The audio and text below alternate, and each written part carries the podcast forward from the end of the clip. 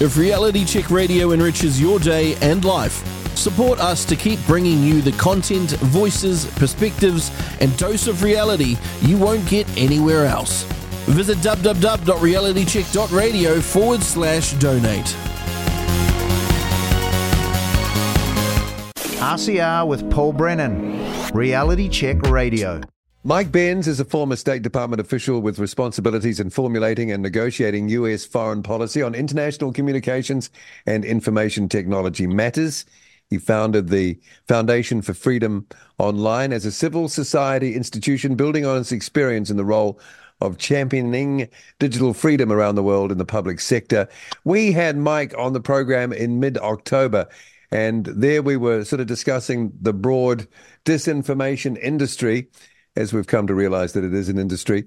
And I want to welcome Mike back to the program to talk about something, well, in that bigger picture, but more related to us. So, Mike, thanks for coming back on RCR. Good to see you. Thanks for thanks for having me. I know we're going to be exploring a dark topic today, but uh, hopefully we can try to shed some light. Okay, so we forwarded you, and we talked about this uh, with uh, another one of our contributors, Catherine Ennis Carter, uh, last week, and that was the Strengthening New Zealand's Resilience to Misinformation briefing, which has come to light through an official information request. So we thought we might forward that to you and see if you if you've seen it before. Let's say, what did you make of it? Um I'm I'm still processing it because you know this is so close to the mark of what we've seen in terms of the structure of censorship organization in the US, in the UK, and in several other jurisdictions. And it so closely mirrors the the military intelligence structure for censoring the internet that started around in 2015. And I'll go through the history of some of this as, as we get into the details. But um, it, radio folks might not, not, be able to see my face, but there's a little bit of a, a shock right here because I'm concerned after reading this that this goes far, far, far beyond New Zealand. If, if they're doing it all the way in New Zealand from an American perspective, um, this this very likely was the same sort of cell structure set up in basically every country. And and when you look at some of the connections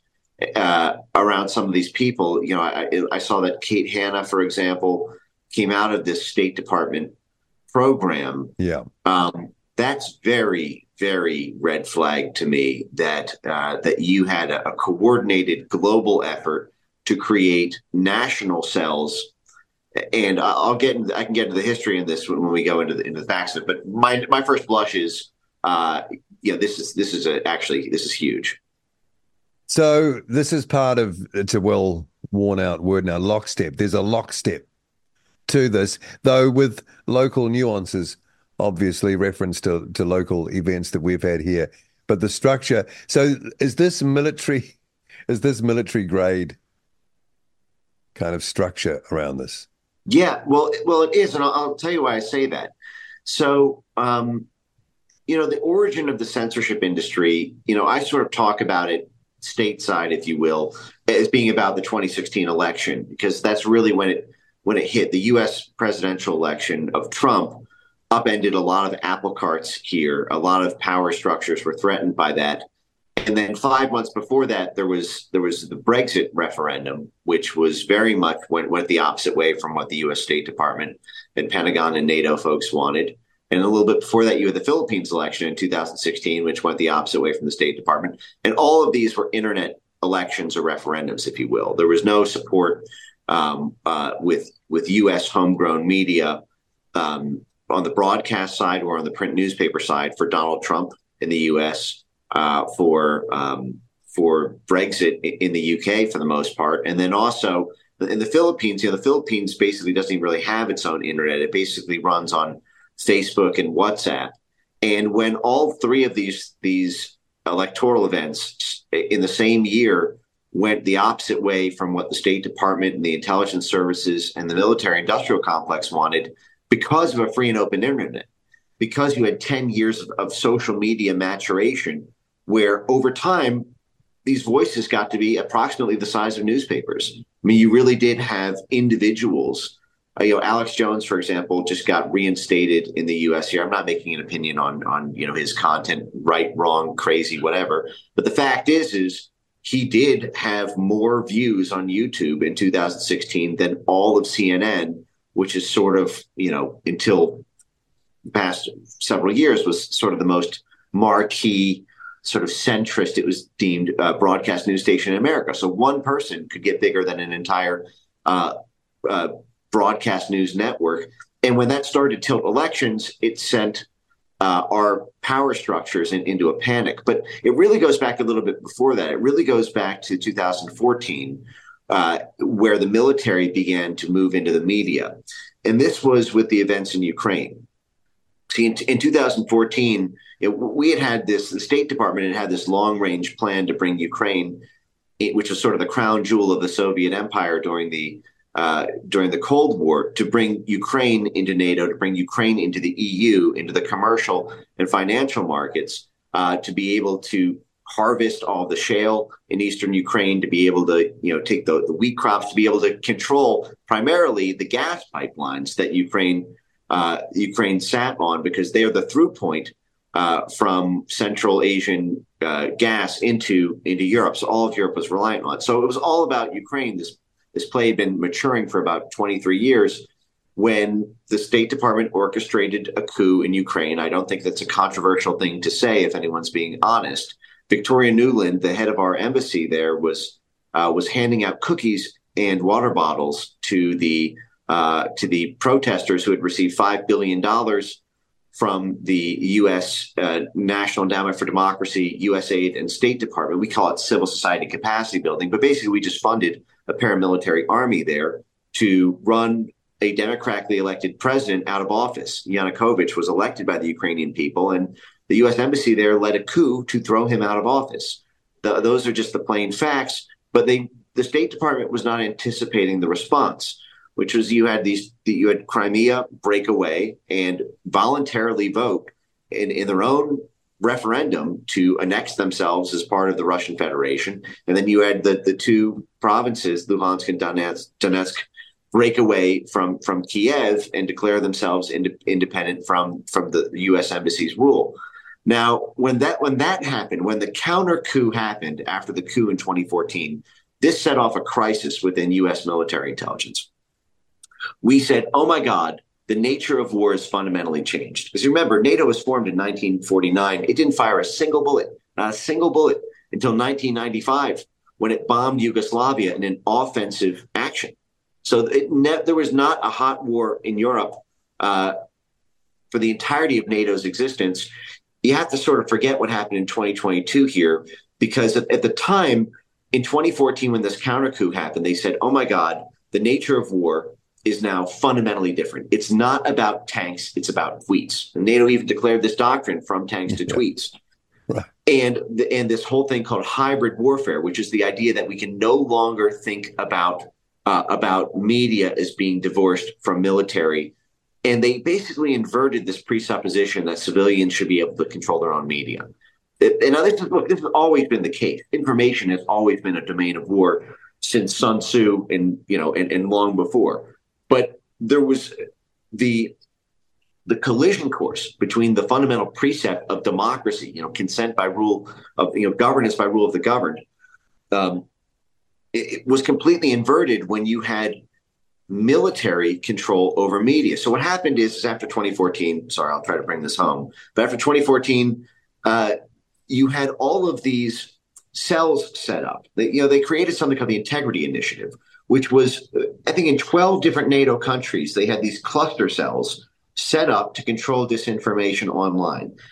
Uh, the UK, this was funded by the UK Foreign Office and the, basically the political affairs branch of NATO. It was a clandestine operation. We only found out about it because of anonymous leaks of all their files online when they got hacked.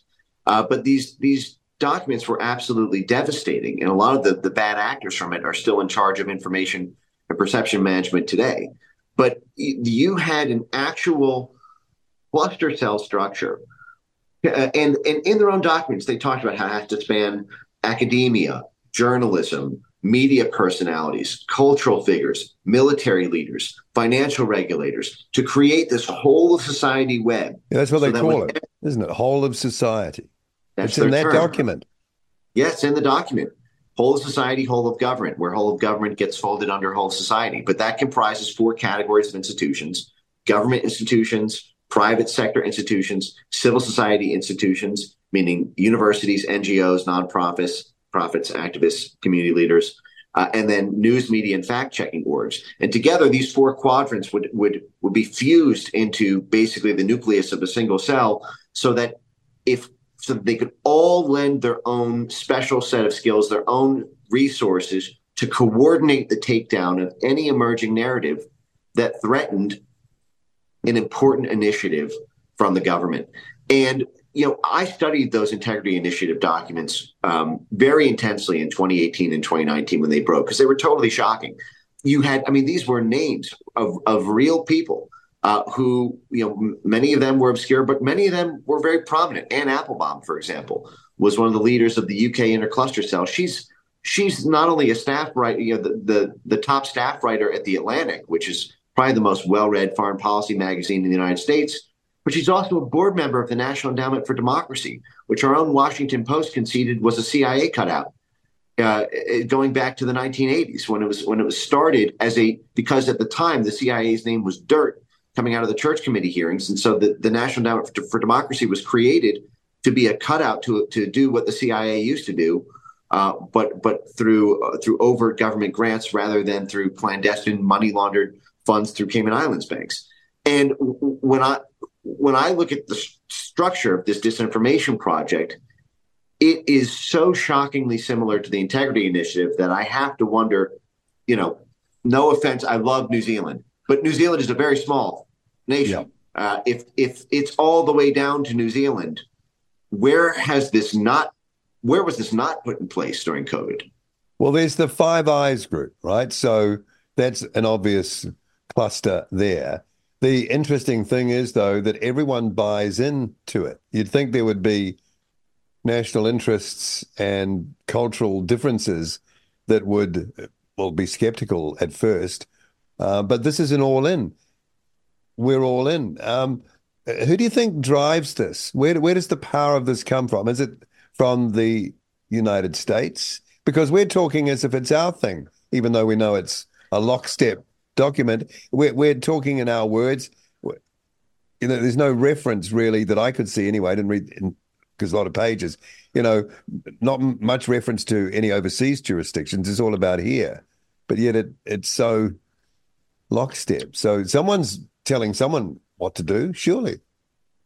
Yeah, well, you know, there's a transatlantic consensus. I mean, you know, I would say it's it's U.S., U.K., Brussels. You know, some something that I saw, and there's a consensus building process for this. You know, I don't know that I would say it's you know one particular country or one particular. You know, obviously the U.S. has an enormous power over the other you know Five Eyes uh, folks, and so so does the UK. Frankly, I mean, but they bring different different things to bear. I mean, the UK is the banking center of the universe, and, uh, and you know the the US is obviously military and obviously has our own financial, but there's you know I've watched so many of these consensus building meetings where you have you know the the American and the British diplomats in the room, and they're sort of talking about the challenges presented and how to structure things and. You know, and it is an iterative process that often takes months or even years to come to a you know, a, a well-oiled consensus about. I sometimes joke that that's what they think democracy is. Democracy is them all getting in a room deciding what to do, and when the people decide to vote against that, that's now an attack on democracy because democracy is their consensus, not not the larger one.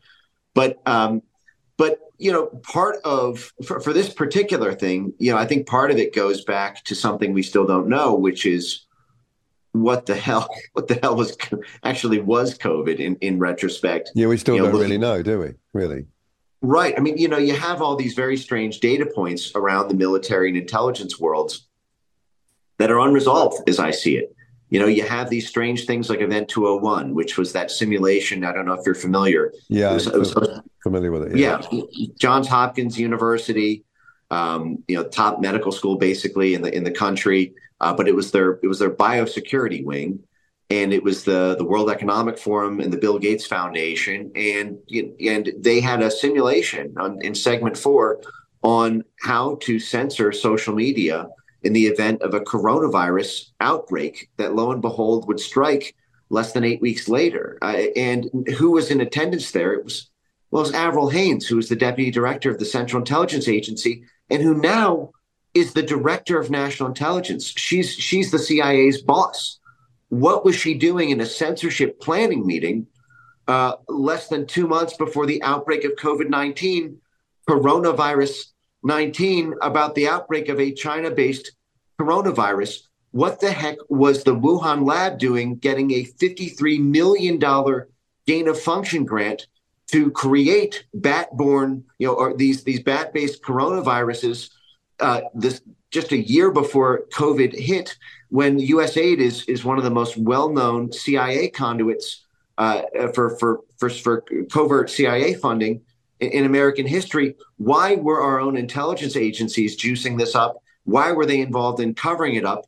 you know, even our own administration of it. Uh, uh our Operation Warp Speed here was only 35% of it was actually administered by our own health agencies. 65% of it was administered by our Department of Defense. And and just I'm sorry, just one more thing on this, so I can put the button yeah. on it. But you know who was the first to censor censor these groups, um, censor the internet uh, for COVID nineteen? They were military funded organizations. There's a group called Graphika, which which was born out of the U.S. Uh, Minerva Initiative. The Minerva Initiative is our psychological warfare research center within the Pentagon.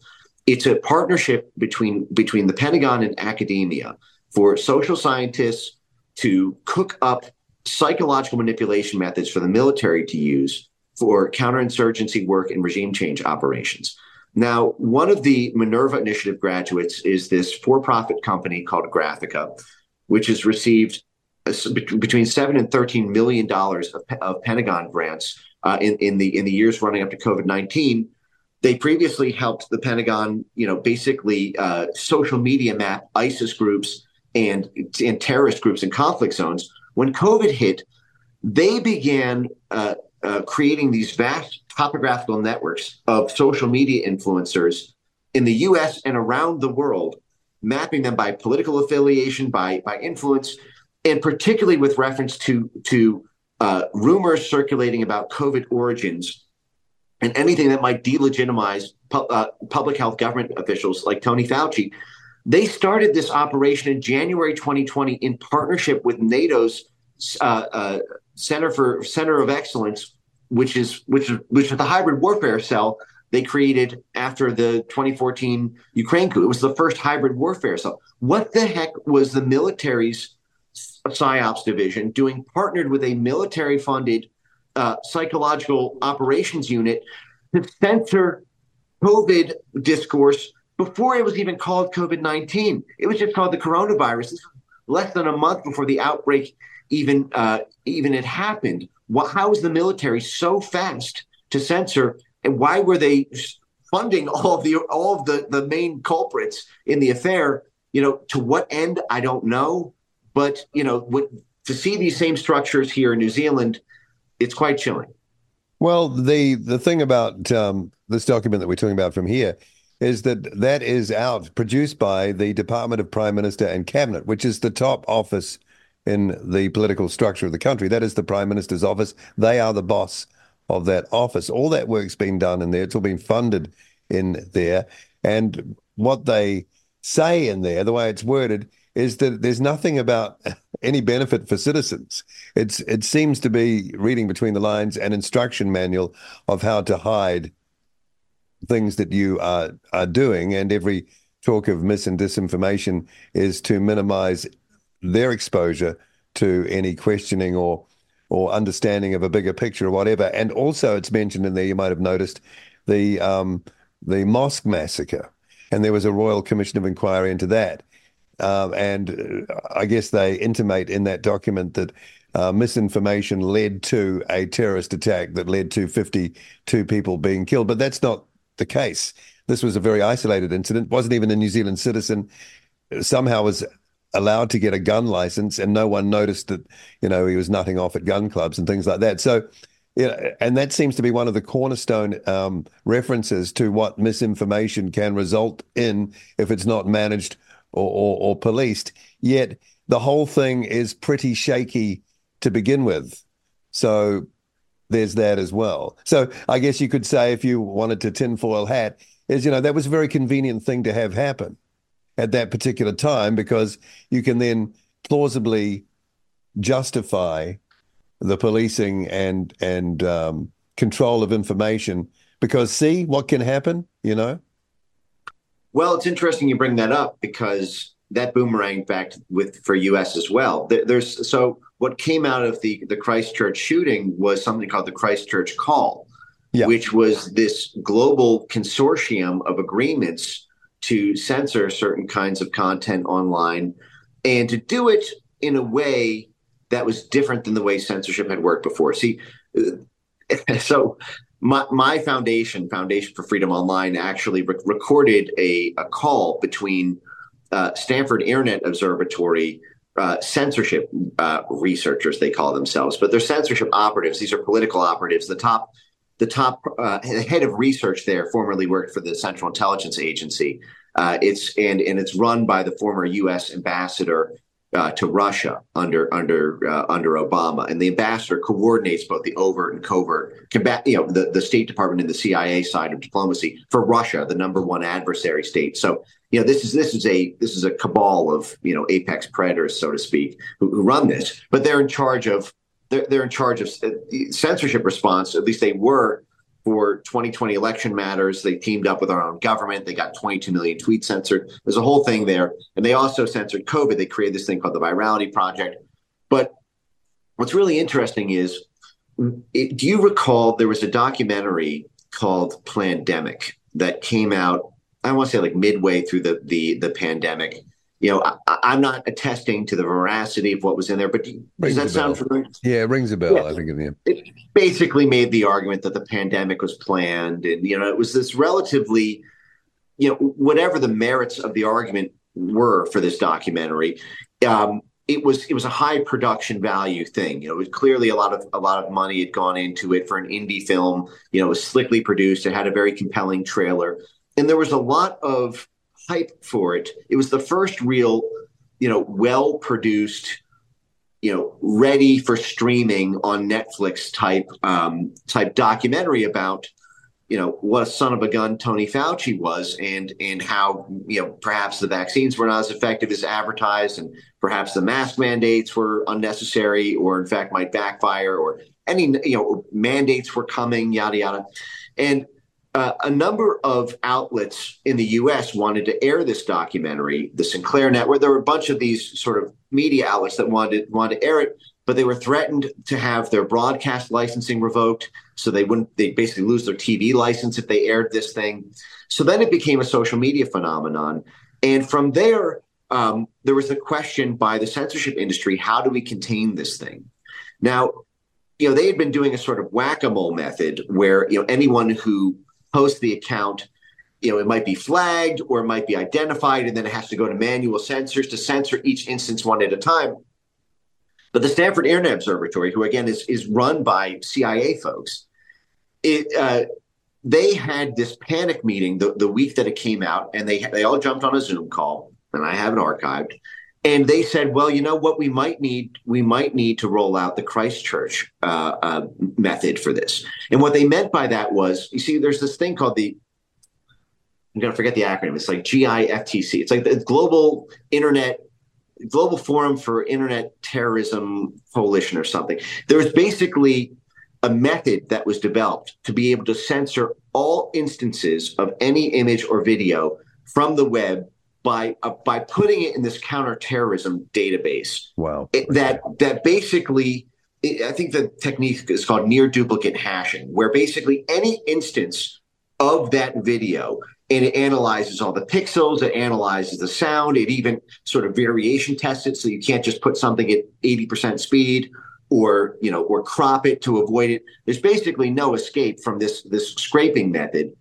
And anything that touches that touches anything in that database, that terrorism database, gets automatically taken down from the platforms. The, the platforms all signed on to this global forum for internet terrorism sort of thing. So any their code automatically matches that. That's how the Christchurch video, by the way, you know, died so quickly. I'm not obviously you know, advocating anybody watch that or possess it. I, I, I believe it was actually a criminal offense to possess that video. Yeah. You know, at least in Australia, and I don't know if it was in New Zealand. I think it, yeah, um, yeah, yeah, yeah. Right, and of course, you know, everyone's going to have their own laws on that sort of thing. I'm not opining on that, but there was a method for mass censorship of that video because you that was censored at point of upload not once. Yeah, you, you couldn't, couldn't, get it up. Yeah, yeah, yeah. yeah. If you tried to upload that to Facebook, it wouldn't even go up for a second and then come down. Well, they were you doing that with that. Hunter Biden images too, by the way, as well. Just say.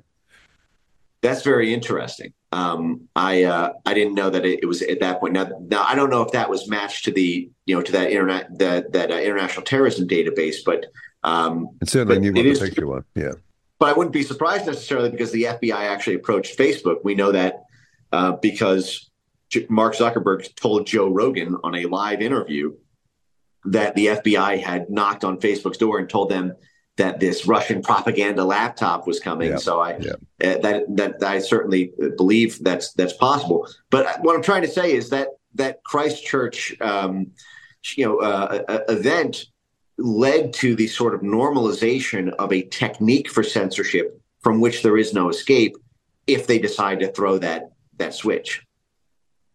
Okay, the um, uh, other thing that um, is in that uh, document, and I wonder if it's it's probably the same in, in other briefings in other jurisdictions that we've been talking about, is that it's recommended that no one person oversees or no one department really oversees this um, the structure, and that it's sort of distributed out to in the political roles anyway the what we call the ministers, you know, the head of um, the various uh, portfolios, let's say, you call them secretaries in the US, and they, you know, individually deal with the compartmentalized bit of what they're getting as it applies to their ministry or department. So no one person, and they state in there that this this can make it problematic for them because people can fixate on one, you know, um, identify one leader or one um, you know, point, uh, which can then lead to further conspiracies and this and that. So they're really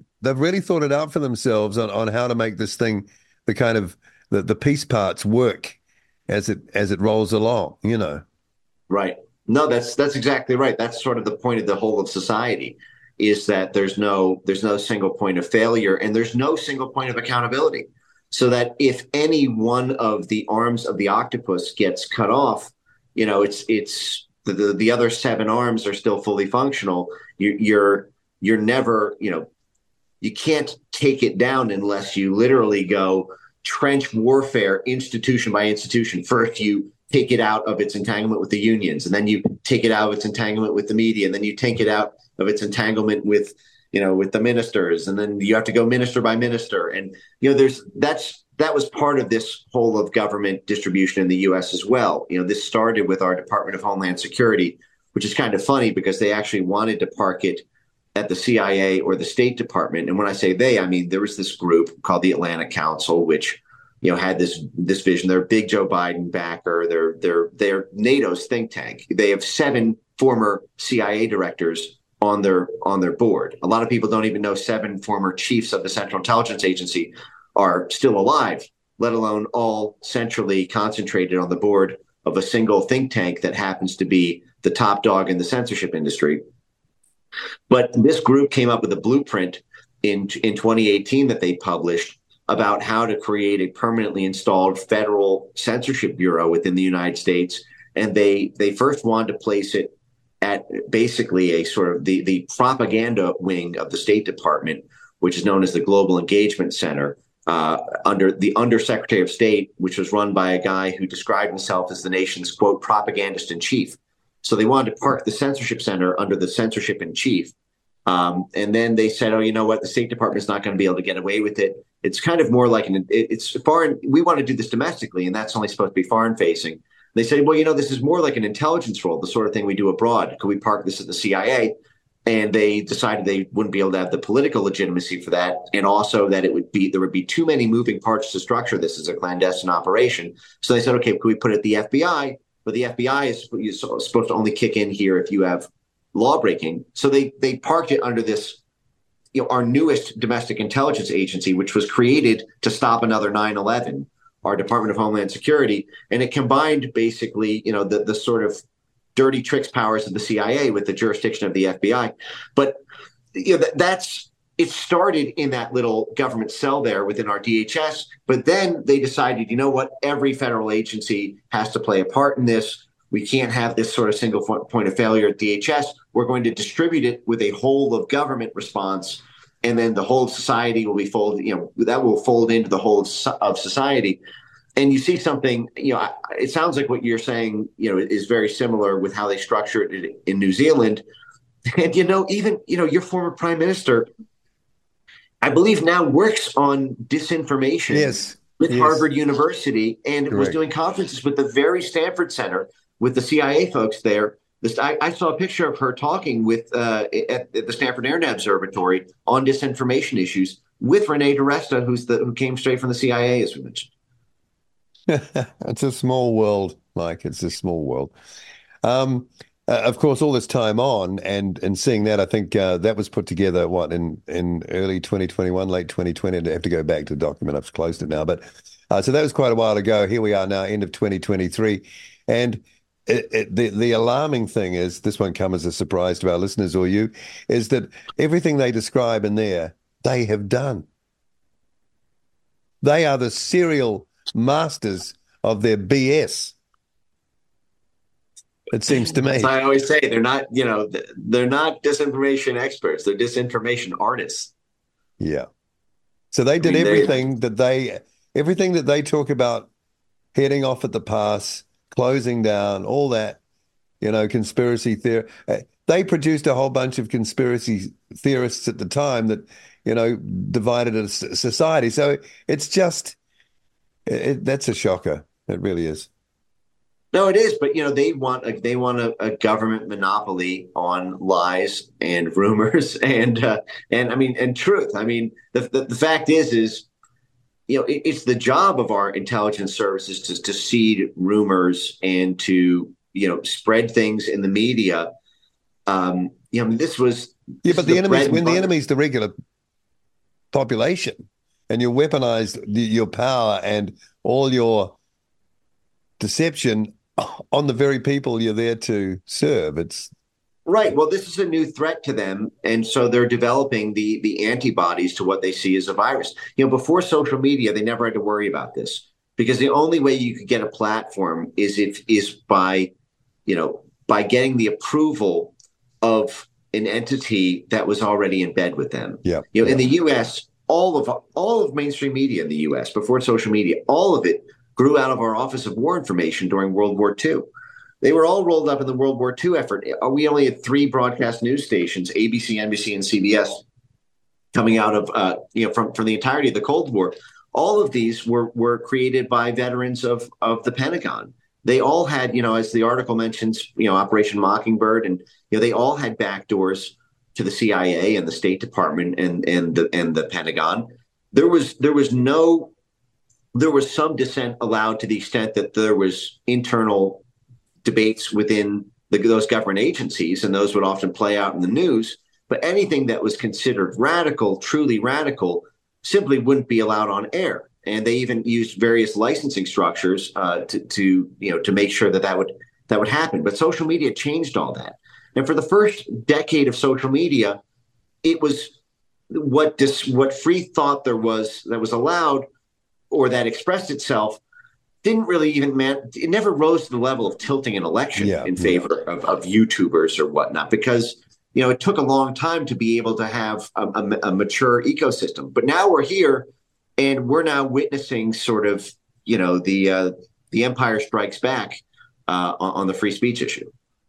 Okay, so um, with what we can see there, what you know uh, now, and and seeing what has developed recently with uh, Elon Musk and Twitter, Alex Jones going back, there seems to be, you know, the, the tide's coming back in, or, or it's going out, depending on how you see it. Um, are we seeing a swing back of the pendulum? And and if we are, there'll be a harder fight back, won't there? Yeah, they're absolutely. I mean, it's it's. I think incontestable that the past twelve months have been a string of unprecedented victories that you have to at least cheer up a little bit about, even if you know the the the rattlesnake is coiling, you know, to uh, to bite back. But another go, yeah. Uh, but you know, the fact is, is um, you know, all this looked completely unstoppable between 2018 and 2022. I mean, it was it was total helplessness at every level, the government level, the private sector level, even even day to day people didn't really were too afraid to challenge. Um, uh, we're, we're, we're too afraid to, to challenge many of these things. I, I you know, the Elon Musk acquisition, I think, is obviously a, a game changer. I mean, yeah. this is tw- it, it's there are three major social media platforms, you know, Facebook, YouTube, and Twitter. And you know, Facebook is is mostly for personal things, and uh, you know, and, and, events, and you know, sort of community stuff, and it. But it, you, you don't have that one Facebook post goes out to the entire world, and you know, gets 200 million views. Like for example, the um, you know the the uh, the Tucker Carlson premiere did. You know, I mean, even broadcast news itself only gets Tucker Carlson show would only get something like four million people. That's incredible. You know, his, yeah and his debut got you know because it's going global. It's not just you know whoever's got a, a cable box in their house. Um, but you know, even though Facebook and YouTube are bigger platforms than Twitter, the pace of information is much much slower. When news breaks, you can't you you you will have a hundred thousand tweets about it in in less than a hundred minutes you're not going to have 100,000 YouTube videos about it. No. And, on, and on Facebook, people don't want to show that political side. There's not even the, the distribution system in place for that. And so it, it really is the, the, the place, the, the political battleground um, and the, the, thought leadership battleground more than any other platform. Uh, even though it's the smallest in terms of, you know, I think Instagram is something like 2 billion Instagram and Facebook, you know, two billion or whatever, and uh, you know, uh, YouTube's a little bit different, obviously, because of creators versus versus consumers. Yeah. But um, but Elon Musk's acquisition, especially paired with his vision, you know, of long form video, didn't exist on on Twitter before Elon Musk bought it. I mean, try to remember that there there was a cap on on any videos on Twitter of two minutes and twenty seconds. That's right. You Know, to reflect the character count. You yeah. couldn't have whole episodes. You know what what Musk has created is actually an alternative broadcast news platform. Yeah, yeah totally. um, which you know, so um, you know, there's a lot of theories about why Tucker Carlson, who is our our the, the most popular uh, cable news host in, in, in American history, he had the biggest show by far, almost twice as much as anybody else on prime time and he got fired at the, at the peak of his power. Mm. You know, mm. there's a lot of questions about why that is. Was it about sort of questions about the this lawsuit Fox was under, or was it because of is criticism of Pfizer and and uh, and COVID things, but you know there is now an, a whole network emerging under the Musk empire. And what's really curious about it is because the U.S. government is so dependent on U.S. on on Elon Musk for his other properties, they are on the horns of a dilemma in terms of how best to rein him in.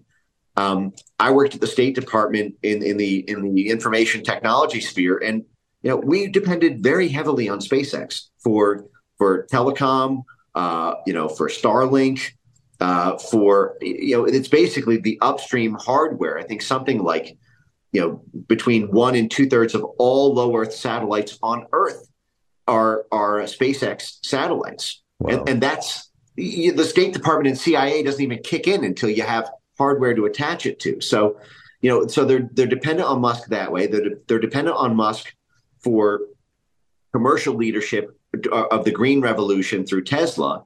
You know, there's um, you can make the argument that the U.S. State Department overthrew the government of Bolivia in, in a lithium coup because we we needed lithium, lithium you know, for coup. for Tesla batteries. I, you know, there's a funny episode a few years ago over that. But because now the alternative there's a couple alternatives. You know, they could just nationalize if they want. We have something called CFIUS, which is a law that allows us to basically say you're a national security threat. We, the U.S. government, now own your company. But if you do that to Elon Musk, the richest guy in the world, I mean, the shockwaves that would send through the investor sphere, through London and Wall Street. I mean, that would first of all, we're we're in a we're in a dog, you know, we're in a dogfight right now with China in terms of where international capital skates towards. Our whole value prop has been, well, you know what? If you invest here in the U.S., we're not just going to go authoritarian on you and seize, you nationalize your things. Well, if they do that to Elon Musk because of, of free speech on X, then that's sort of game over for that. So, you know, I think what they're trying to do now is they're trying to do death by a thousand paper cuts by having the Joe Biden executive branch target all of his properties from different angles. You know, we have our we have seven different regulators who've now gone after Elon Musk companies and have cost him hundreds of millions of dollars between legal fees and fines on on you know they, they fined him for not hiring illegal immigrants. Yeah, our own Justice Department. I mean, it's yeah. you know they fined him for like a glass house that had like an open. You know, it's uh, they're they're finding anything they can to destabilize. But so now it's sort of a corporate regime change operation they're after. Yeah. So this this is a very significant development. Them him being allowed just to just to to take that over um, interested me at the time, but. Uh, I'm sure there's a reason why that wasn't stopped. I suppose just for the reasons you just gave, you, you can't step in like that and prevent someone. Well, I, and I think that they also were expecting him to play ball, and you know, who knows? Still, he's been incredible so far, but you never know what happens when when the pressure turns up. You know, Elon did agree to various things, at least in the beginning, that that they wanted. You know, he, he made this declaration about you know, freedom of speech, but not freedom of reach. You know, he uh, he hired as a CEO somebody who was the head of yeah. you know three months after saying that the World Economic Forum is an unelected puppet government that should be disbanded. He picks the his chief executive officer directly from their ranks. You know, there were a lot of things that that had been done to try to compromise where possible.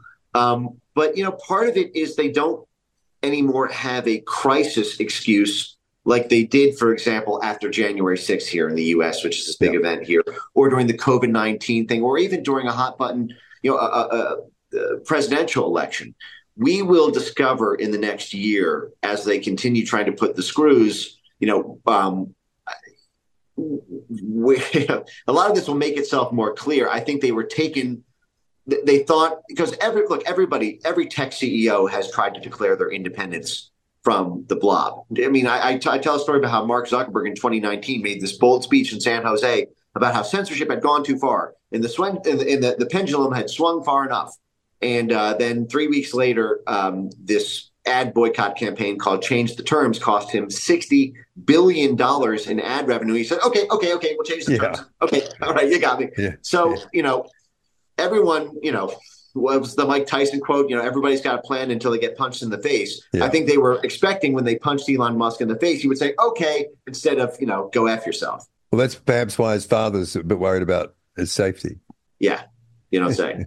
yeah. Hey, uh, Mike, it's been fascinating having you back on RCR. Thanks for giving your view on our little bit of this as uh, represented by that. Uh, that OIA document of um, over a couple of years ago now. Thanks for coming back on. Have a great uh, Christmas, New Year, and hopefully we can chat again in 2024. Great. Well, thanks for sending this to me. It's uh, you know I learned by reading it too. So have a blessed one and happy holidays.